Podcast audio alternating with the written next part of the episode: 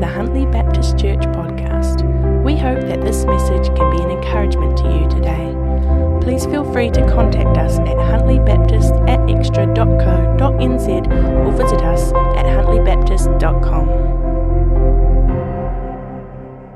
We're in the series of uh, Revelation, and uh, we're into week number four.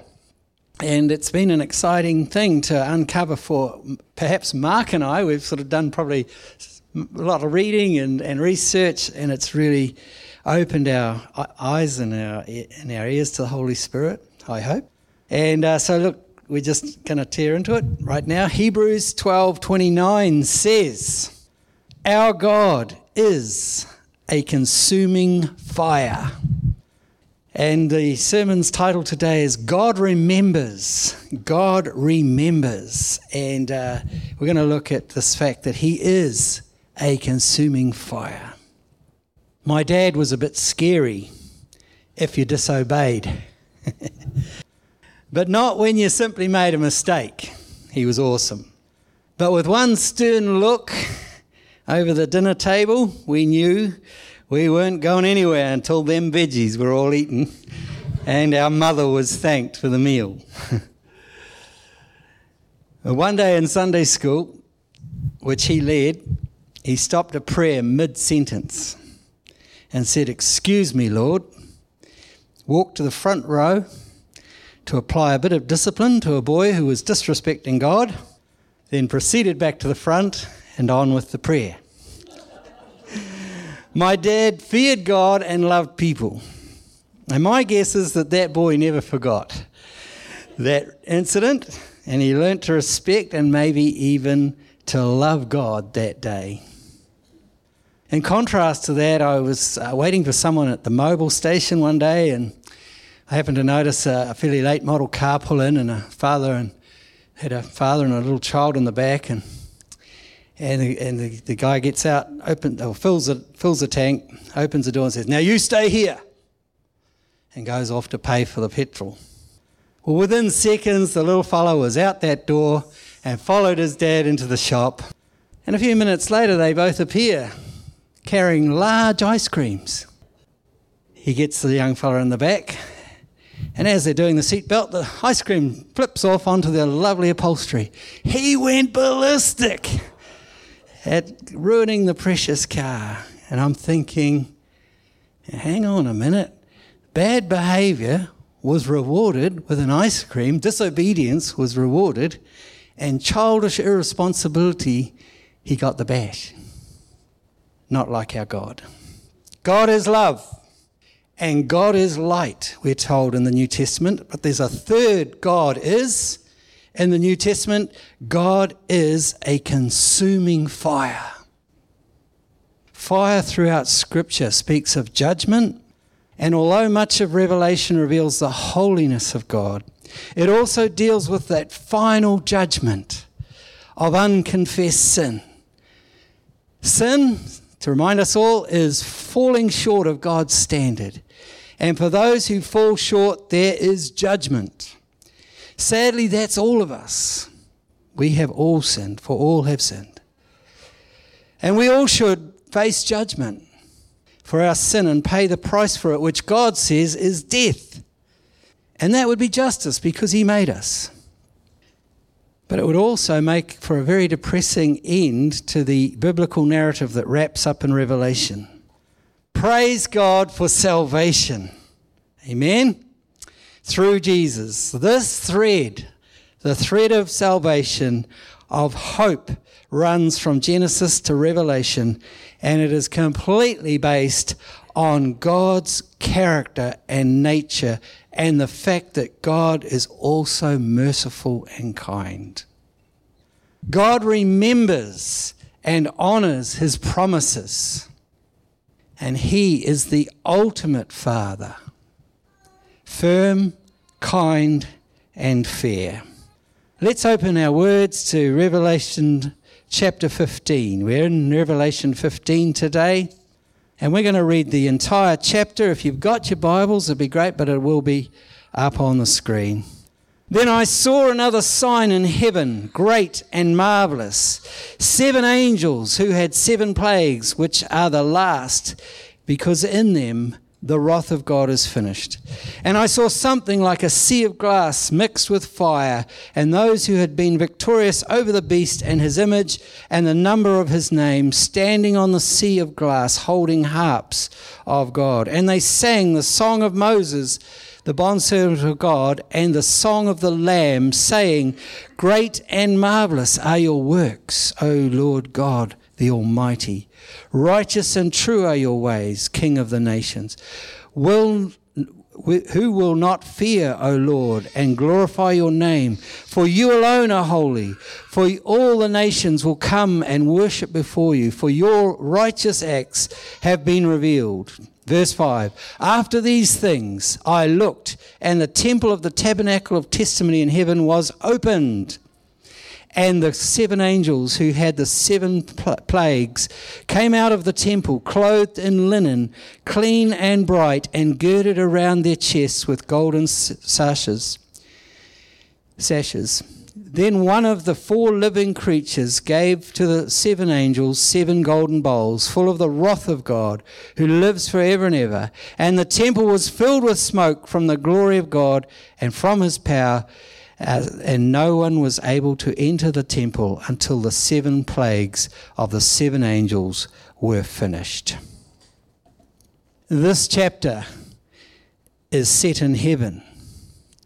While the earth's in the grip of the Antichrist rule, and there is fear, control, death to any who would stand up to the evil governance of the nations, heaven is calm full of light. Worship and peace. Jesus is Lord and God is on the throne, unchanging, holy, and waiting patiently to deal with evil once and for all. He's got this. It's all part of the plan. But just to recap, some of the chapters we've missed out along in this series. Let's quickly summarize chapters 6 to 16. Whoa. First, we read of seals in chapter um, 6, namely military aggression, bloodshed, disease, persecution and prayer, tremor and terror, and finally silence in heaven and a severe earthquake. Next, we read about trumpets in chapters 8 and 9 scorched earth, contaminated water, reduced sunlight, insects and plagues, oriental invasion, and the coming kingdom of Christ, along with a violent earthquake. Finally, bowls in chapter 16 boils on the skin, blood in the sea, blood in the springs, burning by the sun, darkness, Armageddon, hailstorm, and yes, a violent earthquake. When we lay out the seals, the trumpets, and the bowls in this way, several things become apparent. Firstly, some troubles are man made and are happening now. Some are dramatic environmental changes or extra environmental changes that the angels herald in and some troubles are poured out by the angels in response to man's choices, Satan's reign on earth, and man's reluctance to repent. Secondly, we note that things seem to escalate or get worse towards number seven in each of the, of the seven troubles. And thirdly, number seven in each of the sets of seven the three sets of seven, seem to speak of the same event. They all end with a violent earthquake and the final judgment. So we can see that perhaps there's a gap between six and seven until all of those troubles reach number seven, and it's the same event. Last week, Mark unpacked chapter 12 which didn't really fit with the chapters before or after. And so we have these diversions and interruptions to the flow of, of Revelation. like the woman in chapter 12, the beast in chapter 13, and today, this little window into heaven in chapter 15. We have these interruptions, but all along there's these troubles happening on the earth. A sequence of seals and trumpets and bowls. Hey, let's say it's a bit tricky to understand. But it all points to a final showdown between good and evil, where Christ wins out, hallelujah, and establishes his thousand year rule on earth. Having, having summarized it like that, I don't mean to in any way dismiss the horror of events that lead up to this final judgment or to trivialize the persecution that may well come to those who refuse to bow down to the beast. But today I would like to focus in on God's faithfulness to those who truly repent, turn from sin, and follow Jesus, who's often referred to in Revelation as the Lamb. So let's unpack this chapter. If we turn to Revelation 15, verses 1 and 2, here we get this picture of heaven. We've got this sort of sense that wrath is being restrained until the final set of troubles. And it's just like this little pause, it's push pause in the whole sort of event of things to acknowledge those who had been victorious over the beast, and these are the martyrs.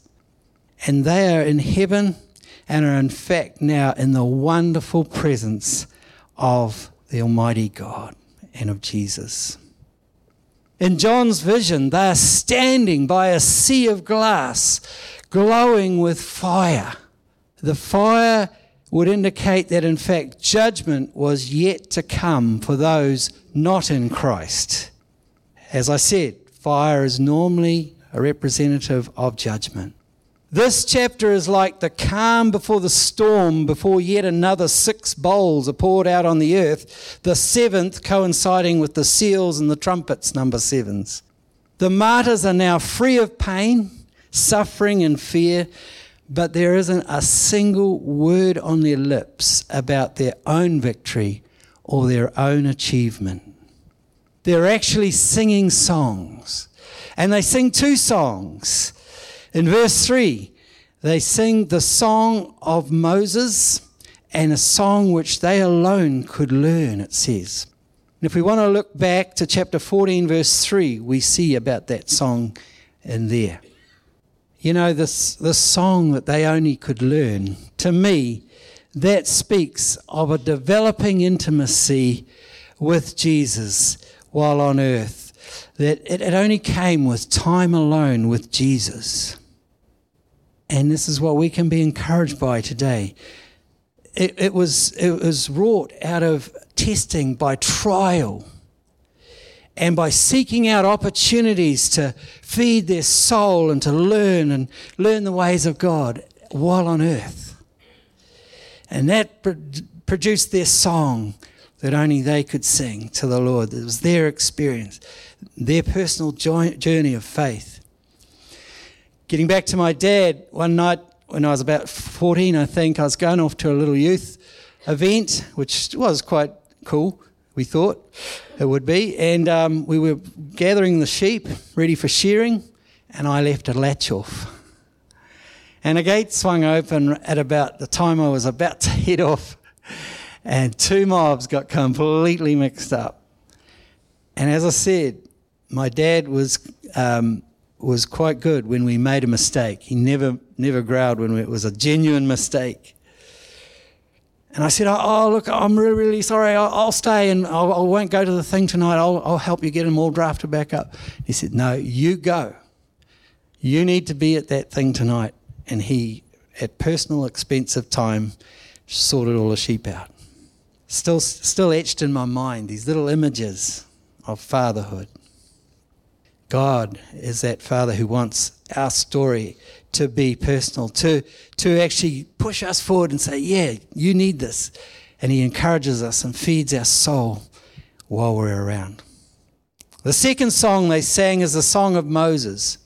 And it's all scripture from the Old Testament. And if you're a note taker, then they're mostly from the book of Psalms, and I'll read out the Psalms if you want to look them up. From Psalms 86, 92, 98, 111, 139, and 145. Snippets from all of those Psalms are in this prayer of Moses and 1 Samuel 2, verse 2. I'll say them again Psalm 86, 92, 98, 111, 139, 145, and 1 Samuel 2, verse 2. And these all form the song of Moses. And these are a song of pure praise. And these martyrs are now free to worship fully. But all the praise is directed to the Lord. R.H. Charles is quoted as saying, Heaven is a place where men forget themselves, forget their own achievements, and remember only God. The atmosphere of heaven is encouragement. And it's an encouragement to those of us who are reading it who are still in the battle. But as with most things in God, He gives us a glimpse or a snippet of what's to come. You know, faith makes God's promises a reality if we earnestly seek Him. We've got to grab hold of those things, pull them into today, pull them into our experience right now. David, the great man of praise, he really stretched forward and brought new covenant praise into the old covenant. In Jesus, we can bring the atmosphere of praise into our lives now. In John's vision, however, this is not the end of judgment for the inhabitants of earth. Let's go to verse number five, if you've got, got your Bible there. Here we gain this picture of the seven angels coming out of the tent of witness with the bowls. Some versions say the tabernacle of the covenant law. This is a reference to the tabernacle in the wilderness where the law was kept when God's people were on the move. They had to be sort of living so that they could move on when God said so. They had the tent of meeting and this tent of the tabernacle. The thing of greatest significance in this tent of the tabernacle was the, cover, uh, the Ark of the Covenant containing the Ten Commandments. The angels are therefore coming out of this, temper, this type of tabernacle, the law. This is where they're coming from to demonstrate that no one can escape the law of God. And no one can escape God's judgment because even without the law, God has made his ways known to mankind. In Romans 1, verses 18 to 20, it says, Even those who do not know the law, by the sheer creation, we are told of the things of God. God has kept his side of the covenant with Israel and with us Gentiles by sending Jesus from the line of David, who is King of Kings forever. See, God remembers the promise to always have a king on the throne of Israel, of Judah. And that king now is Jesus. God remembers, and He's kept every promise. He's even shown His great kindness by grafting us Gentile believers into the promise of salvation sent originally to Israel. He will never leave us or forsake us.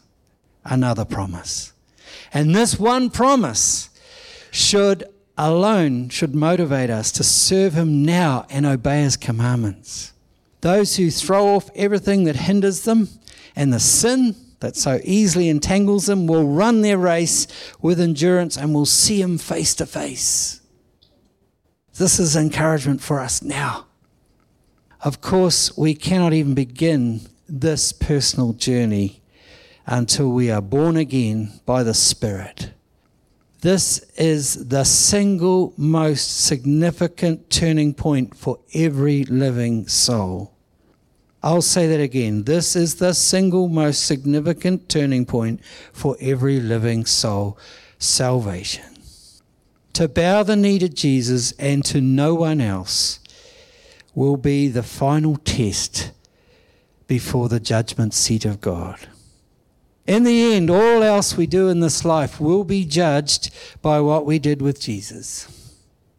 Jesus didn't come to abolish the law, he came to fulfill it.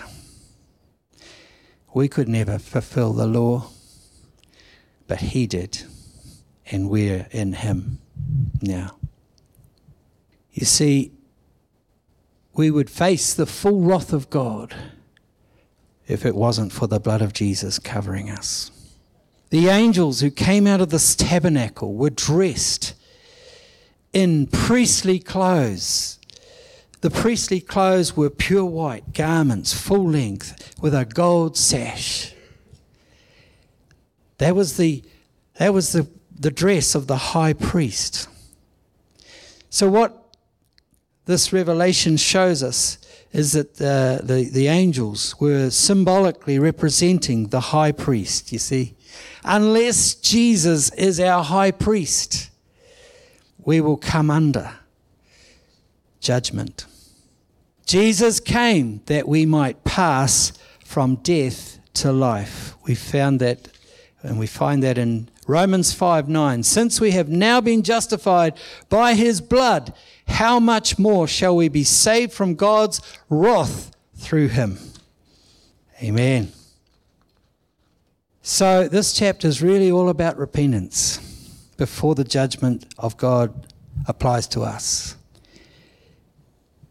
It's about repentance before the judgment of God applies to us. The wrath of God poured out in these seven bowls was to bring people to repentance. That's the heart of God, to bring us to repentance, not to pour out all this. But He's got to treat sin with, the, with the, what it deserves. Without a final judgment, without a judgment on the earth, salvation has no value. Without a final judgment, God's character would be compromised his character of holiness, truth, and justice would be compromised if, in fact, he said, Ah, oh, we'll just leave it in, eh? The closing verses in this chapter speak of the temple being filled with smoke. This lines up with Paul's teaching on the veil. This side of eternity, we're sort of somewhat veiled to the fullness of God's glory. We don't know what it's going to be really like, but we know it's going to be great. But we'll be great when we get there. The smoke indicates that this fullness could not be fully achieved until the bowls of the judgment are poured out. One thing's for sure there is just so much more to discover and marvel at in our walk with Jesus. The more time we spend with Him, and I want to challenge us all today, including me have we turned 180 degrees from our sin? Have we done a U turn, repented, said, God, I don't want to do that anymore? Have you bowed the knee to Him? Do you know that you know that He's your Lord and Savior? It's so important before the final judgment. So, just to recap, after the seals, the trumpets, and the bowls, there is a final judgment. Without it, salvation through Jesus has no value, and God would not be true to his word. For those of us living now, Revelation 15 is a great encouragement to persevere, to overcome, and to stay true to Jesus. We are each given our own song of worship with Him. And however difficult life gets, we are not to bow down to anyone but Christ. If our love, if we love our life, we will lose it. Matthew says. But if we lose our life for his sake, we will live. John even puts it a little firmer. John 12:25 Anyone who loves their life will lose it, while anyone who hates their life in this world will keep it for eternal life. That reading in Matthew is Matthew 16:25. God remembers every promise. He will not let us down. He will fulfill every promise and prophecy before he finally is King of Kings forever. Let's pray. I just want to thank you, Lord, for salvation. What a gift. What an amazing gift, Lord. Not only do you save our soul for eternity, you save our life for this life from all the, all the loneliness and despair and fear of living alone. Lord, we just pray you would walk and talk with us, that you will never ever leave us. We pray, Lord, that would be the case for everyone here. We, Lord, we just ask that you'd bring this word to life for us, that we'd read it again and again and just say, we want to be one of those that worship you with our own song. We want to be those who worship you for who you are. Say real good praise to you, great praise. Give him a good amen. Let's give the Lord a good amen. Amen. And amen. Amen. We just thought this would sort of uh, segue really well into communion as we think about these things and his blood and his you know atonement all these words that there's so such a depth of meaning. So as we come now to this table set before us doesn't it have a lot of depth to it? Would the would the servers like to come forward and perhaps remove the the veil Um, thanks, Ernie and Pauline. That's great. Doesn't this meal have such a significance now that we've seen about this final judgment? It's just layers of truth within this simple meal. And I'd like you all to, I'd like to invite you all to this table. Whether you love the Lord a lot or you just love Him a little. Come if you're weary, you're worn out. Come if you feel unworthy. Yeah, be seated. Come to rest in Him today. I'd really encourage us to think of these words rest, comfort, new life. Come to receive the new life He's bringing us day after day. The Holy Spirit and his angels surround us as we come to this meal. And I really pray that the Holy Spirit would be speaking to those today, and I especially felt to say this to those who have lost kids who don't know the Lord. I really believe the Holy Spirit speaking through this meal to you to faithfully hold on to the promises of God, to pray for them. This meal has its foundation in the Passover. We spoke about the people of uh, Israel on the move through the desert, but much before that, they had to get out of Egypt. They had to get out of this sort of bondage.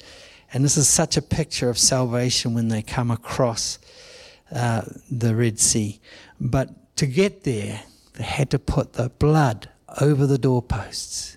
And it had to be the perfect blood of a perfect lamb. It couldn't be the runty one. Had to be a really good one, perfect one. And the angel passed over their house and didn't take their first child. Whole families were saved. Let's believe for that. Jesus is the Lamb of God. Without the obedience to face the cross, we would all be judged guilty, and we would face the wrath of God and his judgment. He's a great dad. He stepped in and he said, I'll fulfill the legal payment and the requirement for sin. I'll die as you. I'll die for you and I'll die as you. He did it for us. As Ernie's often said to me, that man took my place. Let's just read from uh, Matthew 26, the actual account of this meal, the Lord's Supper, we know it as, or communion. And we know it was an intimate time with the disciples, despite the anguish that must have been on Christ's heart. He didn't let that overwhelm him in order to teach them something. Here in 26, while they were eating, Jesus took some bread and after blessing it, he broke it and gave it to the disciples. And he said, Take, eat, this is my body. And when he'd eaten that, or when he had taken the cup, he gave thanks and gave it to them, saying, Drink from it, all of you, for this is my blood of the covenant, which is poured out for the many for forgiveness of sins. But I say to you, I will not drink of this fruit of the vine from now until that day when I drink it new with you in my Father's kingdom. What a promise. We're joined to Christ through his blood on the cross and our willingness to obey and be part of this meal. Thank you, Lord. Let's pray. Lord, I thank you for the symbols and the meanings that you put behind things and into things, especially the bread that represents your body and the blood that re- the, the wine that represents your blood. And Lord, we just thank you for these simple things that have been prepared beautifully today. Bless them to our body, we pray. But more than that, that our soul would leap, leap for joy as we commune with you. We have this intimate connection with you as we just come and bow, as it were, our hearts and our, our spirits to you. Thank you, Lord. We say it again. Thank you, Jesus. Amen. Thanks for listening to the Huntly Baptist Church podcast. We hope that it has been an encouragement to you. Please feel free to contact us at huntlybaptist at xtra.co.nz or visit us at huntlybaptist.com.